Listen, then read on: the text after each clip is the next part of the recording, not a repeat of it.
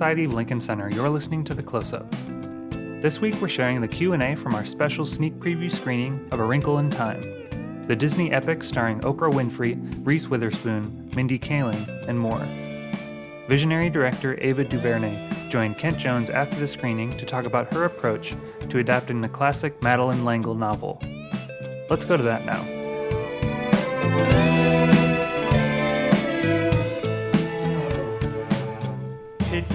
To start talking about your amazing actress um, and just how you found her? Yeah, Storm Reed, um, 13, Reed, Reed, Reed. Oh 13 years old from Atlanta, Georgia.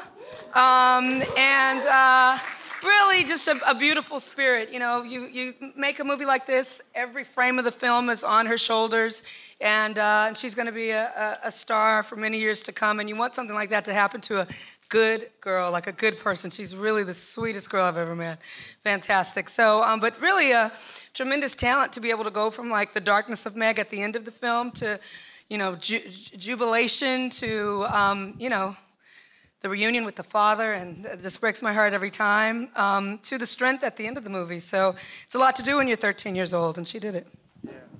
What was how, how did you find working with her? I mean, you know, did it? Uh, you know, I think she, she's the most, you know, very deeply rooted actor, and her preparation is, was not dissimilar from working with David Oyelowo as Dr. King and Selma. Yeah. I mean, they, she really took it seriously. She, you know, she, um, you know, for child actors, you know, sometimes it, it might get a little surface, um, but all three of them were in, incredible. But Storm particularly just went very deep. I remember one day we were shooting something on the beach, the beach scene, and she came up to me at the end of the day and she said, Miss Ava, which is, I say, Storm, just call me Ava. She's like, no, I can't. Miss Ava. Like, okay, great. Um, Miss Ava, I really, I know we shot all day and you, you think it was good, but that wasn't good today, what I did. And I said, Storm, I'm looking at it. I promise you, it's really good. And she's like, but I wasn't feeling it inside. Yeah. And I was like, okay, we'll do more tomorrow. I mean, what are you supposed to say? Yeah. So she really, you know, a deeply, deeply feeling, um, deeply rooted actor. But can I say that's really true of your whole cast, man? I mean, you know, the, the amount of the conviction and the beauty of, of what they did, and that's not true of most films that are made for, for kids, most No, fantasy I, I films. know. I, I'd found that with some kids' films that I'd be watching, sometimes the adults in the films films Yeah. are kind of um, dialing it in. Yeah. And um, I remember when I first met Chris Pine, I really liked him as a person, and I wanted him for the father, and I wondered, is he going to really come with it? Yeah. Man, he came with He it. sure did, Oh my yeah. gosh, he really did. So all the actors in the film really were serious about um, telling the story about how to battle the darkness of the world with the light within you. They all felt really strongly about it, so they came every day prepared to tell that story with me. Hey, before we um, open it up to questions from the audience, I just I thought it'd be interesting to talk about the difference in the world between the world when Madeleine L'Engle wrote the novel and now, and why you know, and what those differences meant to you, and the you know the little changes here and there. Yeah, it's interesting because she wrote the novel at a time that was, you know, b- before the March on Selma, Yeah. uh, before, um, you know, uh, really key parts of American history which have shaped, you know, the very fact that we're all in this theater together and we look the way we look, right?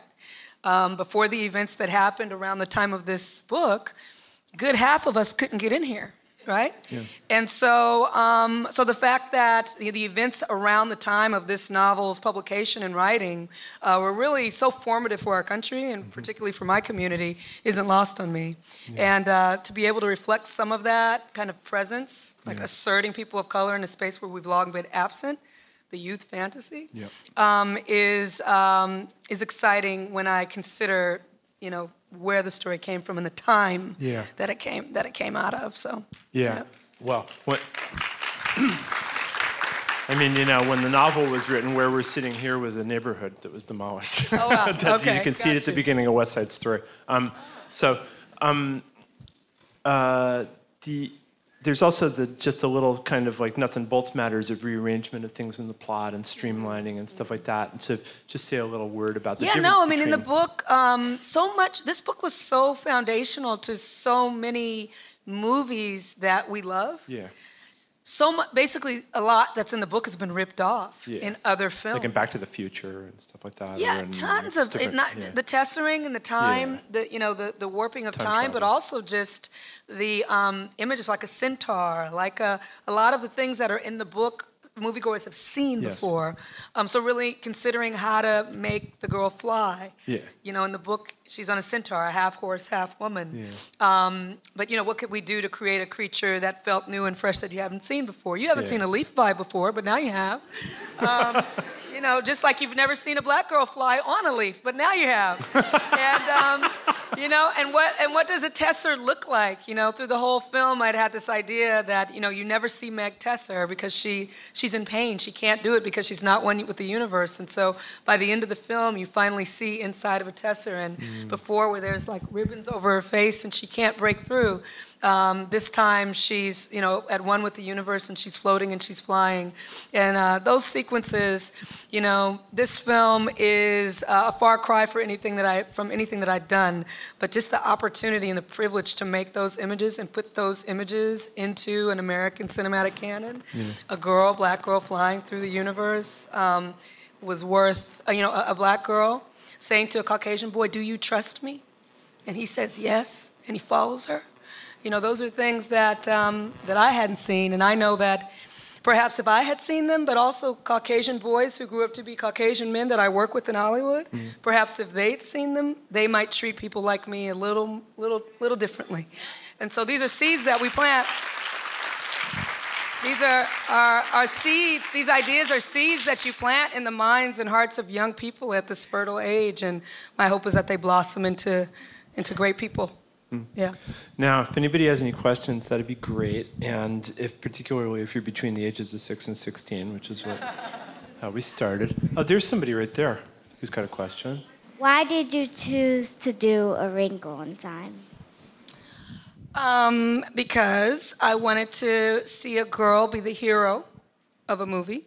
She's not a Jedi and she's not a superhero. She's just a regular girl with glasses and a plaid shirt. But she can still do incredible things just like you can. That's it.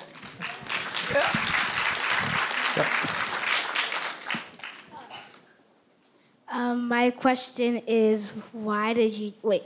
Yeah, how did you meet Storm Reed? Uh, well, she auditioned, so it's a really hard thing that actors have to do. They have to go into a room with the director, and they have to read scenes or pretend to be the actor, uh, pretend to be the character. And there's no costumes, and there's nothing around. They just have to pretend. It's really, really hard to do. Uh, so I saw a lot of different girls, but Storm Reed was my favorite girl. So I chose her to be Meg, and she was great every day. Yeah. Yeah, great there. Hi. Um, Hi. My question is well, because in the majority of the film, there's a lot of scenes that are emotionally taxing for the audience. So I want to know, you know, as the director, what was a certain scene or part that for you was really intense to watch being filmed before your very eyes? Probably when, when she sees her father again. We call it the reunion, the father's reunion. And she sees him, and she's not so sure if he sees her. She looks, and he's in the shadow, and he looks, and you're not quite sure if, they, if, if, she, if he recognizes her. And then they come together in the embrace, and she says, Daddy.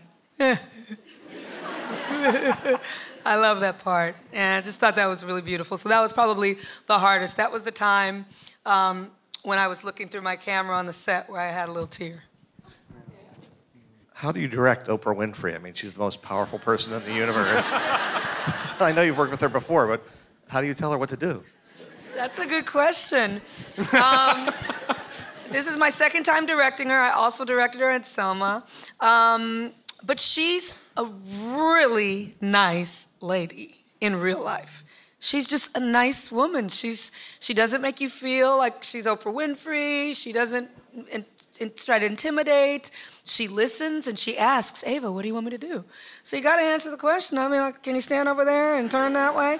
Can you put on this blonde wig? Can you wear this? I mean, she did everything. She was game for it because she loves kids. She cares about our young people and she really wanted to tell the story. I mean, the things that Mrs. Which says in the film are not very different from the things Oprah's been saying, you know, for, for a long time in terms of being someone who, you know, really is about being a champion of light in her life and in our lives. So, um, so yeah, no, she loved playing dress up. She loved the clothes. She had a smile every day. She was a lot of fun. Yeah, it's easy. Yeah. How did you feel about directing all these people? All the people. People. Yeah, all the people. Um,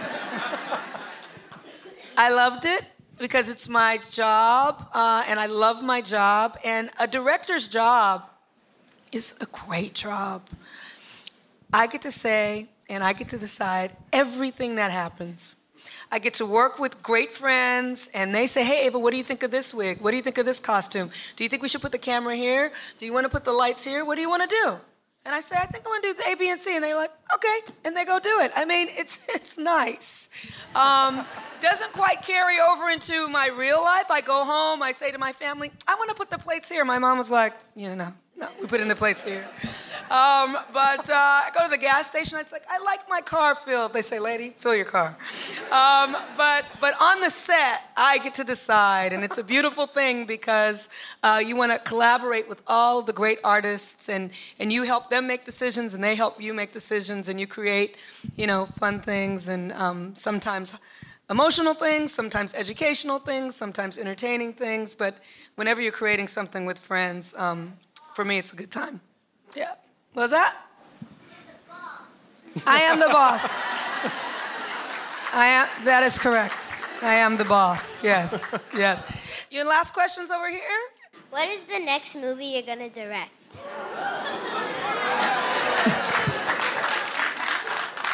It's not a kids' movie. it's a New York movie. I'll be uh, shooting here this summer. Uh, uh, a film about a very famous case in New York City uh, about a group of kids um, who got into some trouble for something they didn't do. It's called Central Park Five. And um, so uh, we're shooting that film five hours. It's narrative we're casting now. And I'm really excited about it. I'll be back here, uh, moving here from May to like September. I'll be a New Yorker for a little while. Yeah, yeah. Hi, Ava. Um, I just want to say, like, I love your work and you're, you're a goddess. Um, my question is, um, if you could be one of the misses, who would you be? Ah, that's a nice question. Thank you for the kind words. If I could be one of the misses, um, I'd probably I'd probably be Mrs. Whatsit because I've always wanted to fly.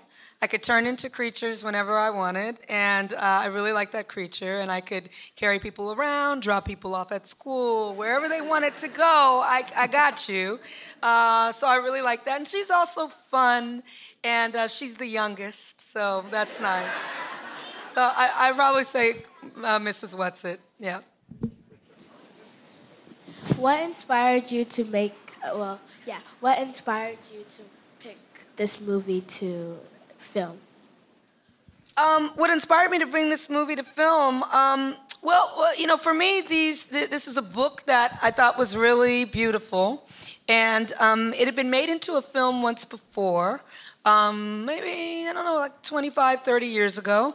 Um, so it was time to update it and get some fresh people in it and to think about the misses in a different way, to think about Meg in a different way, and just to bring a really classic book back to life uh, in, in movies. Hi, um, I love your work, first of all. Secondly, Thank you. Um, what would you say to young black girls who want to make films? Like Make advice? films. Oh, okay. Make films. make films. I mean, truly, everyone in here can make a film. These, these are really good cameras. I have a friend, two friends, who made a whole film on their iPhones. Um, it's not like it used to be for someone like Julie Dash, who's one of the foremothers of, of cinema, but also black cinema, and with her film Daughters of the Dust, um, where she had to find a 35 millimeter camera with no money, try to find the film to go in the camera, then find someone to process that film, and find a way to edit that. I mean, now we have everything that we need on laptops, on our phones. Um, you know, there are all kinds of ways to make movies now, all kinds of ways to distribute films. Um, so there's really no excuse. If it's something that you want to do, you can do it. One of the favorite films I've ever made was a film that I made for $10,000. If I said to you right now, I give you a year to come up with $10,000, I think you could do it. I think you could get $10,000 in a year. And so, and so you could crowdfund, you can work, you can borrow, you could sell things, have a great garage sale. I don't know if you guys do that here, but garage sales, whatever you do, you guys don't have garages, huh? Yeah, we do. Some people- yeah, okay. we have a couple garages. Yard sale, stoop sale. Yes, yes. And um, and so just you know, with whatever you have, or with no money at all, turn the camera on your friends and just make film. Yeah. Somebody down here, yeah, right here. Um, so you mentioned before that in Hollywood, sometimes you have to circumvent like white men and kind of deal with sort of patriarchal influences. Do you have any advice for like women how to do that? Like how to circumvent negative actors in the scene? I don't know if you can circumvent um, negativity, um, but you can certainly not stoop to the level of negativity. Um, you know, so often I'm in spaces where people just coming at you with bad energy. Doesn't matter what color you are, what gender you are, but particularly as black women or women of color or women in certain spaces, it's just a funky energy. You walk in and you're like, okay, you're feeling some kind of way about me, that's all right. Um, but do you stoop to that? And do you look at them that way back? I prefer to just make them uncomfortable with how kind I am. Hello, and how are you? You know my pet peeve? When someone sends an email and they just start talking, like, yeah, uh, so it's at five o'clock. I always say, and hello to you. How are you? I think I've done that to you once. it's like, hello, Kent, and how are you? But um, so That I is just, so not true. Okay, no, you always say hello. You always say, "Dear Ava, this is it." But um, but I just prefer to try to be as positive as I can because it's a ricochet. I believe the energy you put out in the world comes back to you, and sometimes it's really really hard. Um, but um, you know, I try not to let other people influence my day. A lot of times I fail, but every morning when I wake up, I start again and try to just be a light, be a light to myself, be a light to whoever I encounter. I like making people smile during the day. It's really easy to do. All you have to do is smile at them. And they smile back at it's crazy. Try just smiling at people tomorrow. And people sometimes people be like, "Oh, hi." And it's have you ever had someone smile at you but then they passed you before you could smile back? Like like you just like, "Oh, I wish I could go back and smile back at you." These are just the things that just make the day a little bit lighter. I also count gratitude. There's so many nice things that happen during the day that if you walk out of a meeting or someone's being rude, yeah, just start to count and count the things that are great. You know, the cab stopped for you. I'm trying to think of New York things. I don't know. The cab stopped for you. The, the subway came on time. I don't know. New York things. You know, good things. It doesn't snow. I don't know. Whatever happens here. And um, all the good things, you count them and you, you just, um, you know, remind yourself to be grateful. Yeah. Maybe we'll you know, yeah, we'll do one or two more, and if there's anybody on Okay, two more questions. in the back, back, back. There We'll do go. one in the in the back, and we'll Yep, do one right more there. at the in the middle. This gentleman right in the here back with five first. people pointing at him. She wants to know how did you make the characters fly in the film? Oh my gosh, it's my favorite thing to make people fly. Meg flies how many times? I already held up the thing. Meg Meg flies two times. Do you know the two times that she flew? She flew on Mrs. Whatsit? Very good. And she flew again at the end when? When she tessered home. And it's the best thing. So we put we we use magic tricks. I don't want to tell you how, because then you you'll be looking for wires and stuff. But but we use magic tricks of, of movies to, to bring uh, Storm Reed, the actress, up in the air and so that she can fly. And um, it takes about two years to make. Um, but we spend every day doing it so that you can have fun at the movies. Yeah. Yes, yes, yes, yes. You were scouting locations when you came here for 13th. Oh, was I? Yeah. Wow, Yeah, yeah. wow, wow. two years ago. So in the middle, last question. How old are you, sir? Nine. All right. right. What's your name? Justin. Justin. He's nine. What's your question, Justin? My question is how do you feel about changing them to the planets? How do I feel about changing what at the planets? Like where they went? Okay. So in uh, they, it was fun to change through the different worlds of the planets. First, we went to we went to three different planets. We started on Earth, then we went to Uriel. Very good. Then we went to Orion. Somebody said Orion. That's the foggy planet.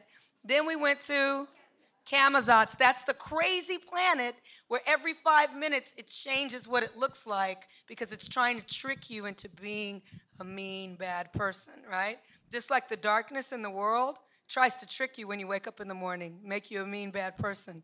But we have to let our light shine. Let your light shine. That's the message. Thanks for watching the movie. Comes out on Friday. Appreciate it. Thank you all and be safe tonight. Get home before it snows. Bye.